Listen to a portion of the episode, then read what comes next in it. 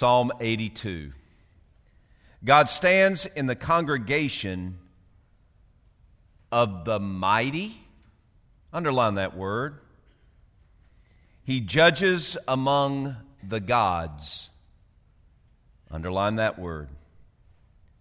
How long will you judge unjustly? This is God speaking. And show partiality to the wicked. Selah. Defend the poor and the fatherless. Do justice to the afflicted and the needy. Deliver the poor and the needy. Free them from the hand of the wicked.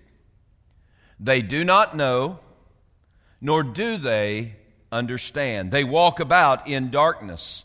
All the foundations of the earth are unstable. I said, You are gods, and all of you are children of the Most High. But you shall die like men and fall like one of the rulers. Arise, O God, judge the earth, for you shall inherit all the nations. As we look at this psalm today, we're looking at the, the, the significance of God's value and love for all human lives. Recently, we've had a bunch of hashtags rolling around on social media. All lives matter, black lives matter, blue lives matter. I understand the context of each one of those hashtags and probably the digs that are being represented by the individual hashtags purported by some people, but can I just say, biblically, that the heart of God beats in love for all human lives? God values and loves all human beings made in his own image and likeness. And there is no skin color, there is no nationality, there is no ethnicity that gives any person an excuse to treat with disrespect, to demean, or to disregard any human life. We live in a culture in America that is filled with the ideas of us versus them, we versus they. But when God looks at humanity from the beginning of creation to that moment when we gloriously enter into the throne room of heaven at the end of time, and God looks at every human being and he says, You, made in my image, are the object of my value and my love. We see this in the very beginning of the creation narrative in Genesis chapter 1. When God made Adam and Eve, He made them in His own image and in his own likeness, made in the image of God, plants upon every human being. The stamp of God's value and worth. And we, you and I, have no right to try to dismantle the value that God has placed upon them and us. So when we move beyond hashtags and the political meanderings that have occupied so much of our journey in 2016, it is my prayer that we hear from heaven and that we listen to the heart of God. If you remember last week when we looked at Psalm 81, We had this in verses 1 through 5, we had this call to praise God. And then, beginning in verse 6, we hear God's side of the story. How that the praise demanded more than just words, it demanded a life devoted, passionate, and purposefully oriented toward Him. Now, in Psalm 82, God continues to give us His side of the story. Invariably, when we talk politics, we want to talk about our side of the story. We want to talk about our perspective and we want to talk about our rights. And, and those are good discussions, most certainly. But, friends, today, in this place, we need to hear God's perspective. We need to hear God's side of the story. And as we listen to Him, it must change us, His people, bought by the blood of Jesus Christ. So, as we look at this passage and as we unpack it, it's important for us to see what God says, to hear it, to feel it, to know it, so that we might obey it.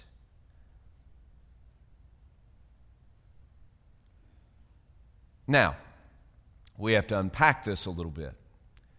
If you look in verse 1, the psalmist begins to speak. And he gives us a glimpse of God gathered with some important people, and he, God, is rebuking them.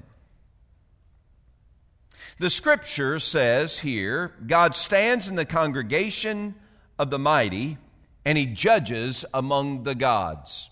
There are many different ways to take verse 1, and and in some ways, it is a problematic verse uh, when you're looking at the trees. But if you look at the forest, if you get up above the verse, the problems dissipate, at least this side of the cross and the empty tomb, for those of us who are followers of Jesus. But let's deal with some of the trees here in verse 1. Ultimately, what what we need to understand and what we need to take hold is that God judges all. God is the judge of all people, all things. You look down in verse 8, it says, Arise, O God, judge the earth, for you shall inherit all nations. God is the great one. He is the king and the creator of the universe. He is the judge of all, all people, all nations, and all things. And he is the judge of you and me. Make no mistake. You can rationalize your per- perspectives and positions and ideas, the reasons you do things or don't do things. You can rationalize them all day long, but holy God has a holy justice and he measures you not by your rationalizations, and he measures me not by my rationalizations, but he measures us by the standard of his holiness, and he judges us. He evaluates us, and we can fool each other, and we can talk each other uh, into, a, uh, into a position or a particular idea, but God will be unmoved. His values are inviolable. His justice is absolute. His, his, uh, what he expects and demands is measured by his holiness, not by our personal desires. God is the judge of all. You and I are included in that. I pray that that shakes you a little bit. I pray that you hear that and that you're not numb to the truth of it. I pray that the holy justice of God eternal will cause you to pause, as it's caused me to pause so often this week as I studied this passage. God is the judge of all.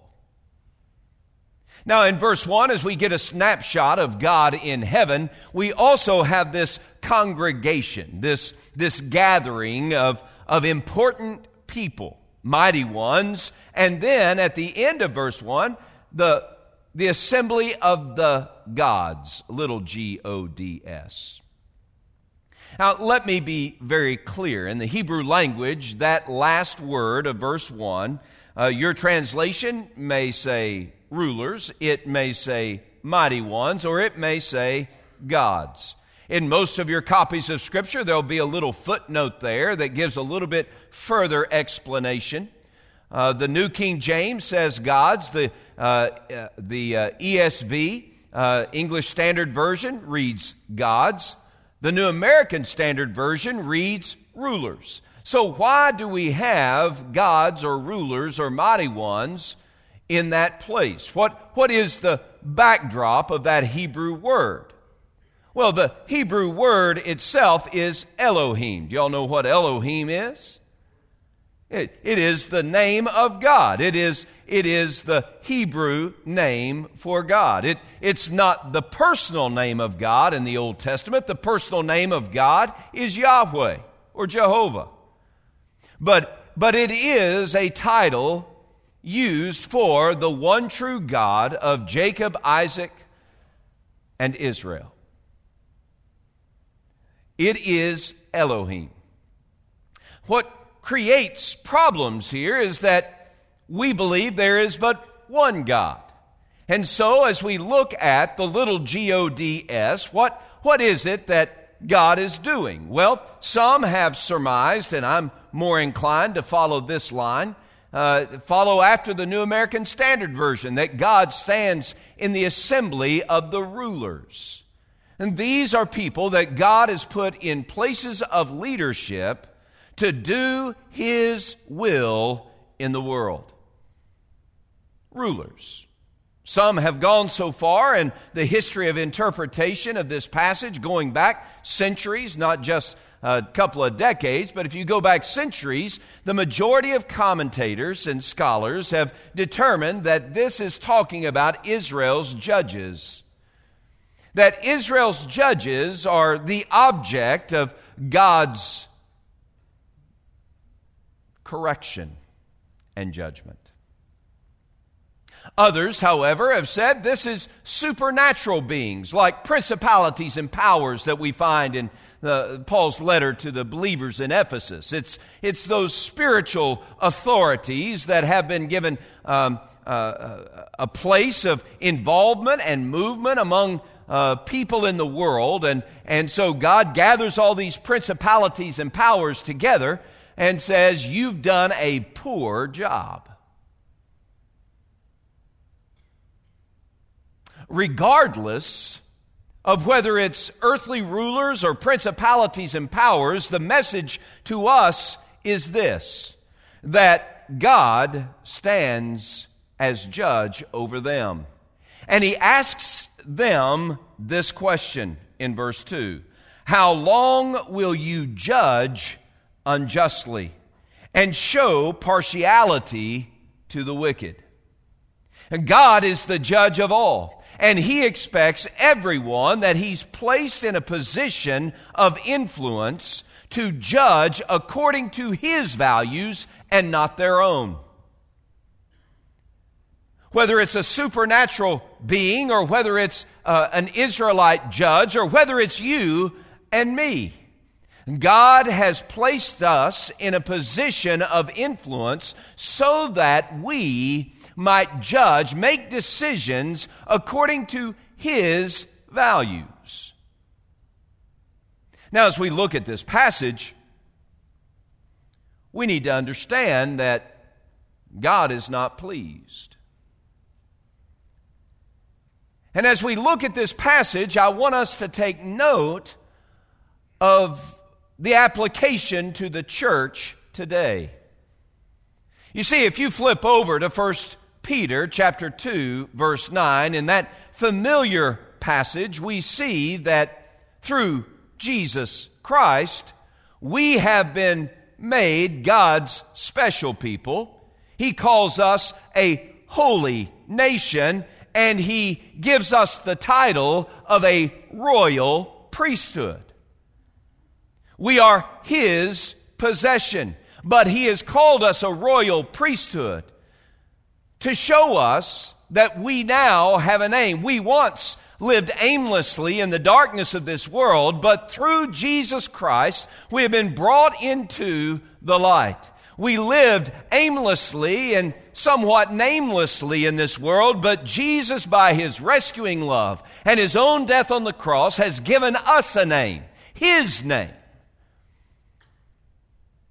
so that we live as representatives of our King, Jesus. And God has planted us in our spheres of influence, not so that we can just be happy with ourselves, not so that we can merely have our own way, not so that we can uh, uh selfishly live uh, according to our own whims and desires, but He has given us His name through Jesus Christ, poured His Spirit within us so that we might live each moment as a representative of the one who has rescued us.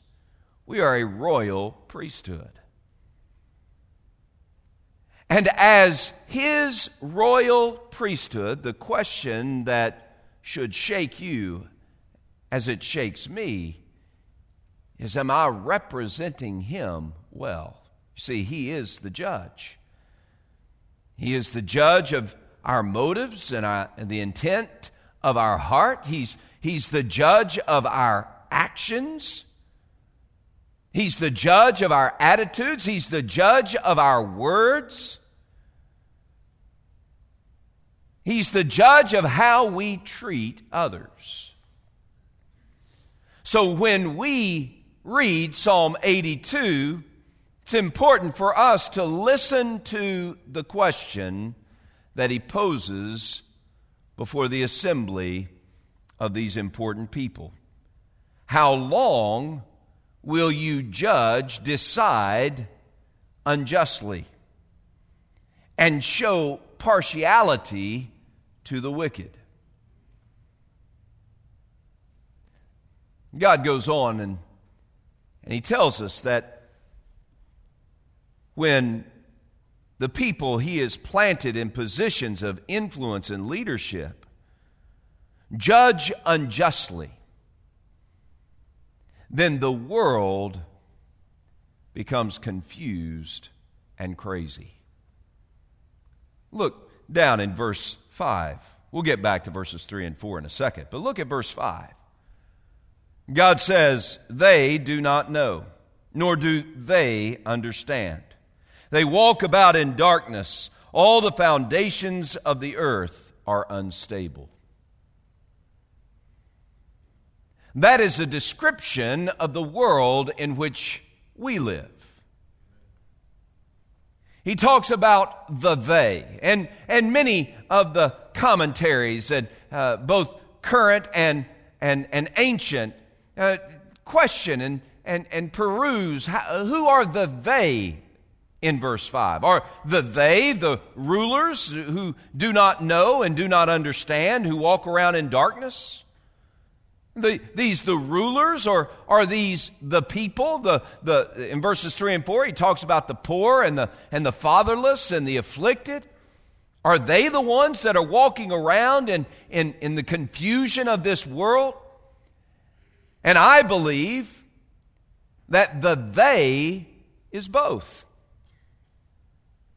that when God places people like you and I in positions of influence and leadership, so that we might make decisions according to His values and, and, and help others according to His values, and we fail to do it, but rather determine that we're just going to live selfishly, we're going to live according to our own whims and desires, then we create an environment of chaos. We create an environment of chaos and, and confusion in our culture, in our homes, in our church. We create a culture of confusion in, and darkness because we fail to live according to the values of the God who has given us life. I know I'm preaching in many ways to the choir. We look at this passage and we start pointing our fingers at presidents and justices. We start pointing our fingers at, at religious leaders who have gone astray. We start pointing our fingers at everyone else, casting aspersion and blame upon them. And I get it. I understand it. And I even do it. But friends, before we point our fingers at the world around us, we need to allow God's holy finger to point directly to us. We are the royal priesthood. We are his holy people. We are the ones who should be living and deciding and, and, and, and moving in this world in such a way that we dispel darkness. Don't create an environment of darkness, but we dispel darkness. And how do we dispel it? By doing exactly what God wants us to do. By living according to His values. And remember, His value is crystal clear. God values and loves all human life. There is not this idea of the haves and the have nots. There's not this idea of us and them, of we and they, but rather as a holy nation, rather as a royal priesthood, God's own special possession.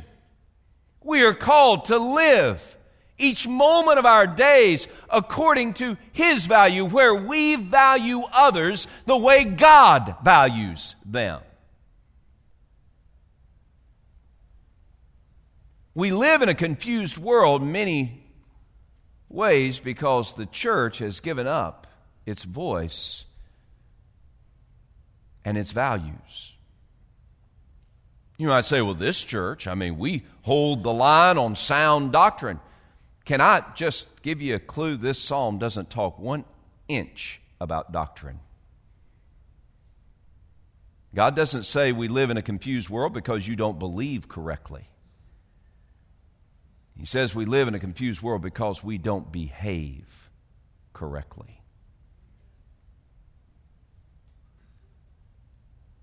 My fear is that we carry the name of Christ, but it's just the name. Read the story of a guy who uh, was going on a business trip and he needed his shirt laundered. And uh, so he, he, he needed it done quickly. He wanted to get it, you know, professionally cleaned and, and professionally folded so he could put it in his, in his, uh, in his carry-on bag. And so he, he remembered that right down the road from his home, there was a one-hour cleaners. And it was posted up on the billboard out front, you know, uh, whatever that name would be, Zoots or whatever, one-hour cleaner. So he gets his shirt and, and, and he takes it to the one hour cleaner and he, and he goes in and he says, I need this, I need this dry cleaned. I need it, I need it folded and, and, uh, and I'll be back, pick it up in an hour. And they say, Oh, well, it'll be ready on Thursday, and it's Tuesday. He says, Well, wait a second, I don't understand. I, I, you, you have a sign and it says one hour cleaner. I need this in, a one, in, in one hour. And, and, and the, the, the lady said, Well, I'm sorry, sir, but it can't be ready until Thursday. And, and so he pressed a little bit more and he said, Wait a second. You have a sign that says one hour cleaners. And she looked at him and she said, Well, that's just our name.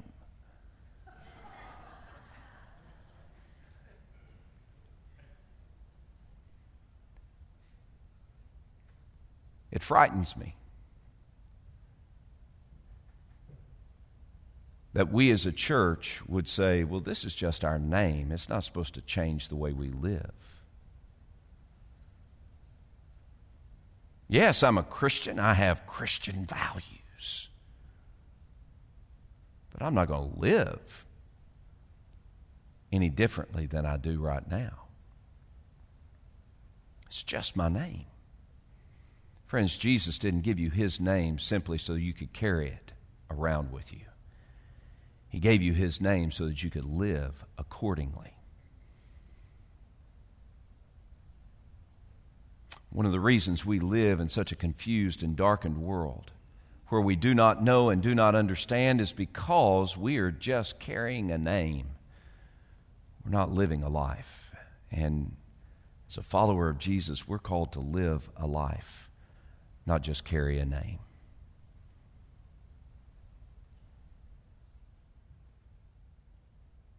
So, if God loves and values all human lives, and He's the judge of all, and He's evaluating you and I right now. What needs to be different? What needs to change?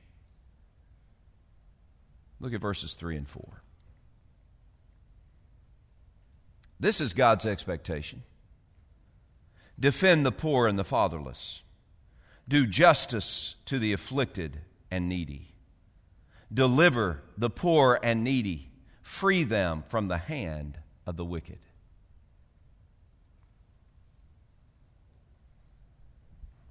God expects us to get involved.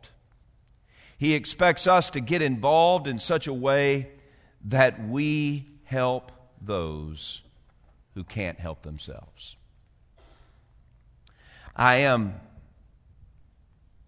always amazed at how we stand so far on the sidelines protecting our own ideas of the way things ought to be, and we fail to understand, as followers of Jesus, the plight of the people around us.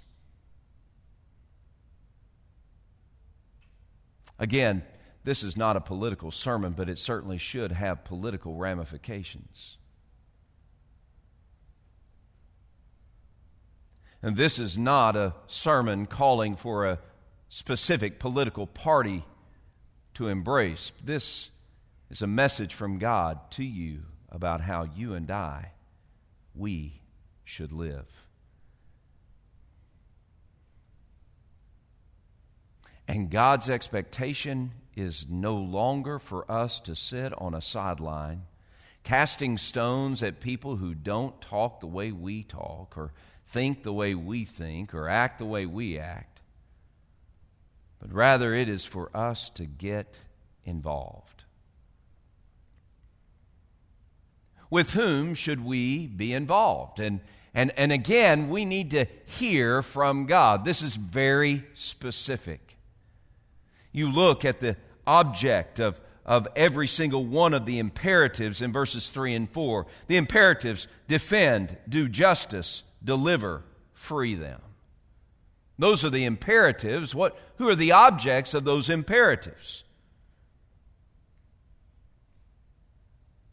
The poor, the fatherless, the afflicted, the needy, the poor, and the needy.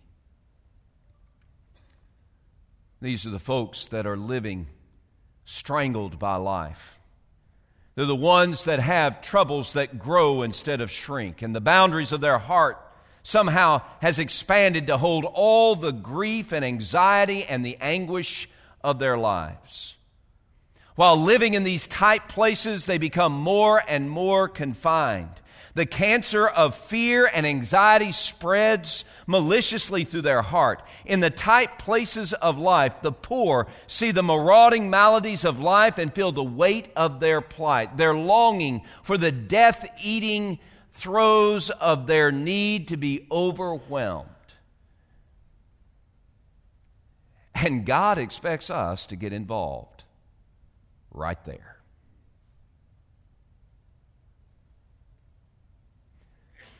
I wonder how many of us go outside our own family to help people who were poor and needy and afflicted.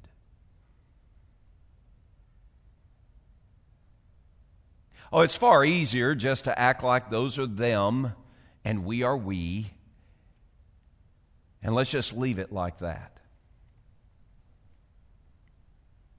Or we might say, well, you know, we're supposed to help people in the church, but people outside the church, they're just left to their own devices. Or we're supposed to help people that believe like we believe, but if they don't believe like we believe, they need to be left to their own devices. If, or, or, or, or we're supposed to take care of the people that, that, that act the way they're supposed to act, and if they don't act the way they're supposed to act, then, then, uh, then they're just getting what's due them. We're, we're not supposed to help people who, who, uh, who have shown such a disregard for God, and yet that's exactly kind of what God has done for you, my friend. That, that, that, that's exactly how God related to you. Why did he relate that way to us? Why would he take sinners like you and me and determine he is going to make the way of escape? Why would he look at you and me, poor and needy and afflicted, in our sin and determine that he was going to sacrifice in order to provide rescue from the clutches of hell itself. Why would God do that? Because God loves and values every human life. And we're supposed to be His people in this world, living the way He has taught us.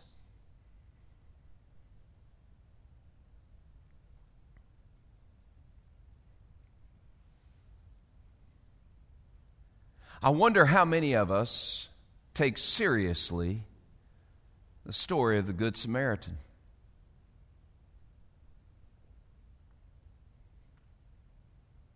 Well, we like to tell it and teach it to our children, but are we living out the story? This is a picture in Luke chapter 10. Begin verse 25, the story of the Good Samaritan. This is Jesus describing the very heartbeat of God the Father, that which he values. If you remember the context of Jesus telling the story of the Good Samaritan, a lawyer comes up and says, What's the heartbeat of God? What's the greatest commandment of all? And, and Jesus responds, Hear, O Israel, the Lord our God, the Lord is one. Therefore you shall love the Lord your God with all your heart, soul, and mind. And the second liken to it is this you shall love your neighbor as yourself. And the lawyer responds, seeking to justify himself, Who then, Lord, is my neighbor? And Jesus says, Okay, let me tell you who your neighbor is. And he tells the story of the Good Samaritan. Friends, this isn't some side note. This isn't some minuscule little tale that Jesus was telling in order to entertain the troops. Jesus was showing the very heart of God, that which God values. And if we, as followers of Jesus, are serious about being a follower of Jesus, then we need this story to dominate our souls so that we start living the way Jesus teaches us. The story of the Good Samaritan, a guy that was walking down the road, sees a guy that had fallen in need. He couldn't help himself. He was afflicted, he was poor, and he was needy. He was beaten up by robbers, and he was going to die. Religious people had already passed by him, thinking, that guy deserves what he got, or I'm too busy to help this guy, or I don't want to mess up my own moral superiority in order to help this guy. And they walk on by, but the Samaritan stops. And with personal sacrifice and cost and hard work, he helps this man who had fallen among thieves find healing, not just for that moment, but for the remainder of his illness and, and, and recuperation. And Jesus says that is the guy you need to be.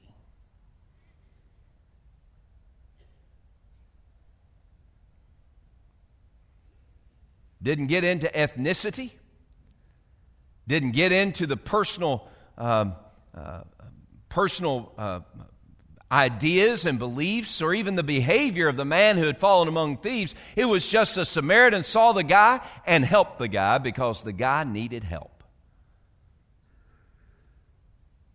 He got involved.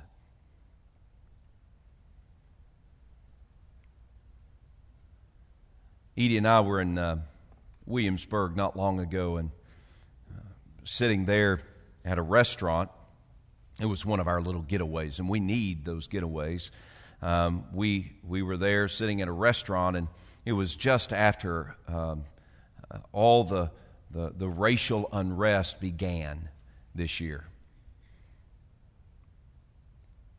And sitting at a table, and we're eating, and, and in comes a, a group of, of men, not my ethnicity, and they sat down and at the table uh, across the way from us. And they, they're eating and, and they're talking, and, and it's serious times. And, and you could feel the seriousness of their conversation. Yeah, they laughed, but they were concerned.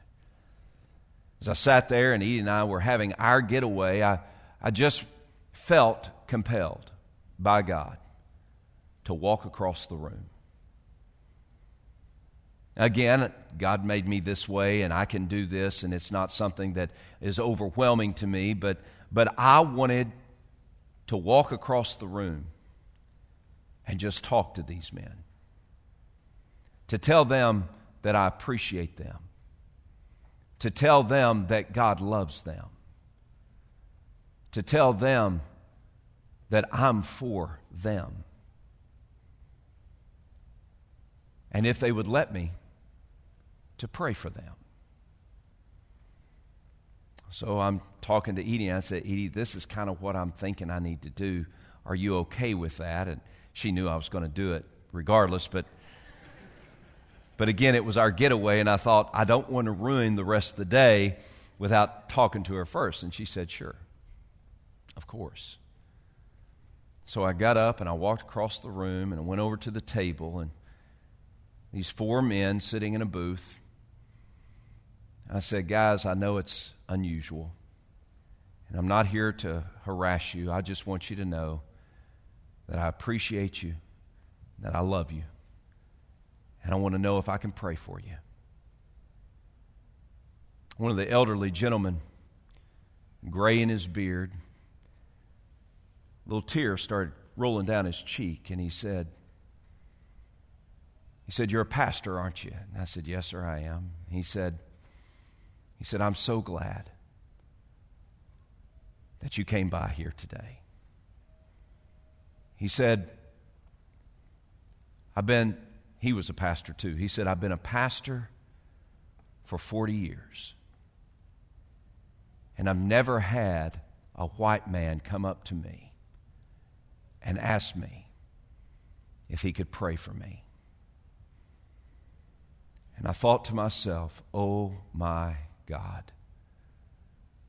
No wonder we're in such a mess. Today, God is calling you and me to get involved, to defend, make Christ honoring decisions, to bless those who can't help themselves, to deliver to, to, to, to, to do whatever we can to rescue, snatch away people overwhelmed by wickedness, snatch them out of wickedness' hand. He's calling us, you and me, to take a walk across the room and be light in the darkness. Remember the question that God asks us How long will you judge unjustly and show partiality to the wicked? Defend the poor and the fatherless. Do justice to the afflicted and the needy. Deliver the poor and needy, free them from the hand of the wicked. Friends, God has set you free through the person of Jesus Christ. Now, will you be His ambassador in a dark world. Would you bow your heads with me, please? This morning, as we respond to God's Word, I invite you to take a walk across the room. This week, find those opportunities that God will certainly put in your path and be light in the darkness. For those who do not know and do not understand, who are living in the instability and, and insecurity of this dark world, go to them and be a voice reflecting God's heartbeat for them. Will you not just hear, but will you obey?